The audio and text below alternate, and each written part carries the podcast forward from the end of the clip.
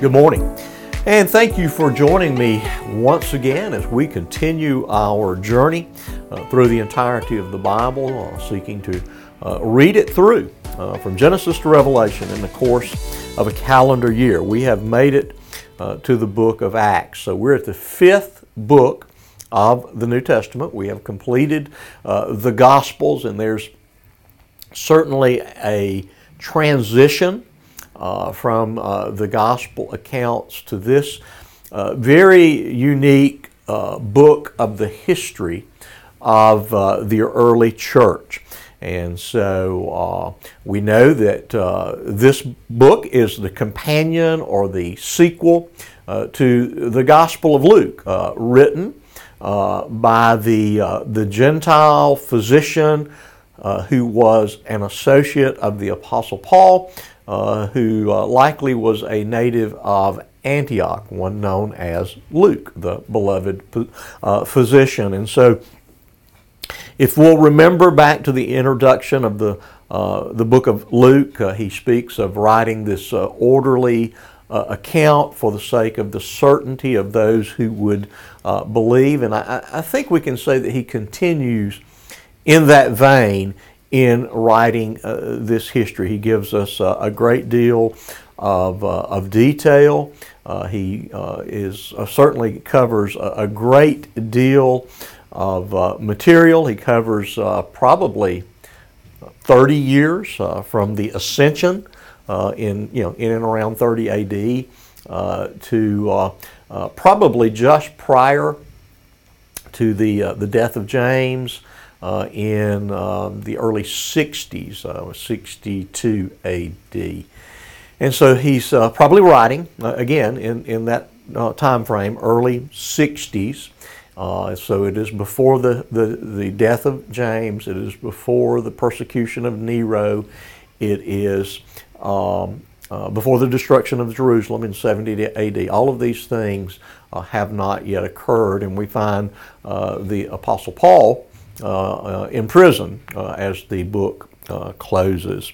And so um, we see that in this book, there's an emphasis upon the gospel appropriately and the power of the Holy Spirit to apply that gospel as it is proclaimed. Uh, the Spirit anoints uh, those who uh, proclaim, and the, the, the Spirit uh, convicts and converts uh, those who hear. Uh, one of the ways that uh, the book is occasionally referred to or de- debated is it's, it's often entitled The Acts of the Apostles, and, and that's fine. There's not a problem really with that.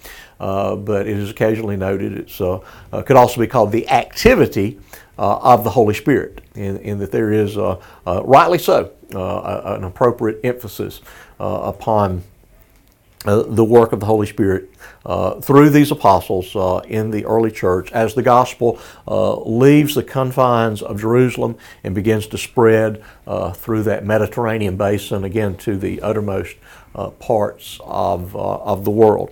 And so, um, so, with all of those things uh, being said, just in, by way of introduction, uh, we're going to cover three chapters today. That's going to be our norm, except uh, for one uh, day, and we're going to do four that day. So, there'll be nine devotions uh, over the course of the 28 chapters of the book of Acts. So, we'll be looking at chapters one through three. If you haven't already picked up your Bible, and if it's convenient to do so, I would ask you uh, to take it at this time. Uh, the first few verses of chapter 1 help us transition from that gospel account that Luke wrote uh, into uh, the time of the Lord's ascension, reflecting on the instruction and the events associated with the ascension, and tells us that the uh, apostles are instructed to wait, which they do. Uh, they are to await uh, this arrival, this descent of the Spirit uh, there in uh, Jerusalem. Chapter 2 is devoted to the events of the day of Pentecost and this uh, magnificent and colossal display of the power of God uh, that empowers the preaching, the very bold preaching of the Apostle Peter uh, there uh, in the very precincts uh, in which uh, just a few days prior, uh, the Lord Jesus had been crucified. And then uh, chapter uh, 3 begins to pick up the story of the post Pentecost church. Uh, there in Jerusalem, and of course, very soon, as would be expected and as promised by the Lord Jesus, uh, they run afoul of uh, the Jewish authorities. And so the focus is in chapter 2. Uh, we'll look at verses 25 through 29, again, a portion of this uh, great Pentecostal uh, sermon. And in this particular section, Peter is quoting the psalmist David uh, from Psalm 16. Uh, in verse 25, uh, he says, For David says concerning him, uh, I saw the Lord always before me, uh, for he is at my right hand, that I may not be shaken. Uh, therefore, my heart was glad, my tongue rejoiced, my flesh also will dwell in hope. For you will not abandon my soul to Hades, or let your Holy One see corruption.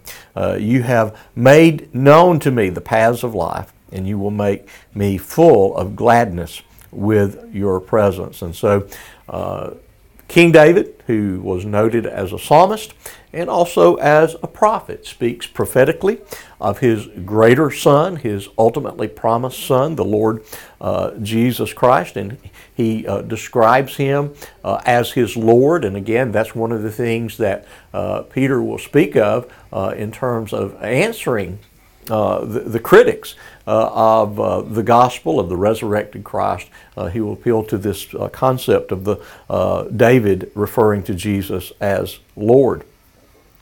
And so, so the Lord is described as being ascended there in heaven, that, that he is rejoicing, that he is the one who is ultimately not abandoned to Hades. He is not abandoned to the corruption of the body. And so uh, we see here uh, the promise and the prediction of the resurrection of the Lord Jesus Christ, uh, the one described as the first fruits of those that will follow. Uh, it is certainly uh, uh, predictive and promissory to all who believe that one day, like our Lord, uh, the grip of death will be broken upon us and we will be raised uh, to eternal life in this glorified uh, body. And so, here in the midst of this great uh, sermon, this great uh, outpouring of the Spirit, Peter uh, is asserting, again, the Lordship of Christ. He's asserting uh, that David uh, predicted these things and that David knew of the promise of the resurrection, which has now be been fulfilled, and in that it is announced with great clarity and great accuracy that indeed Jesus is Lord. And so uh, I pray that this is a blessing to your day, and I will look forward to uh, seeing you once again tomorrow.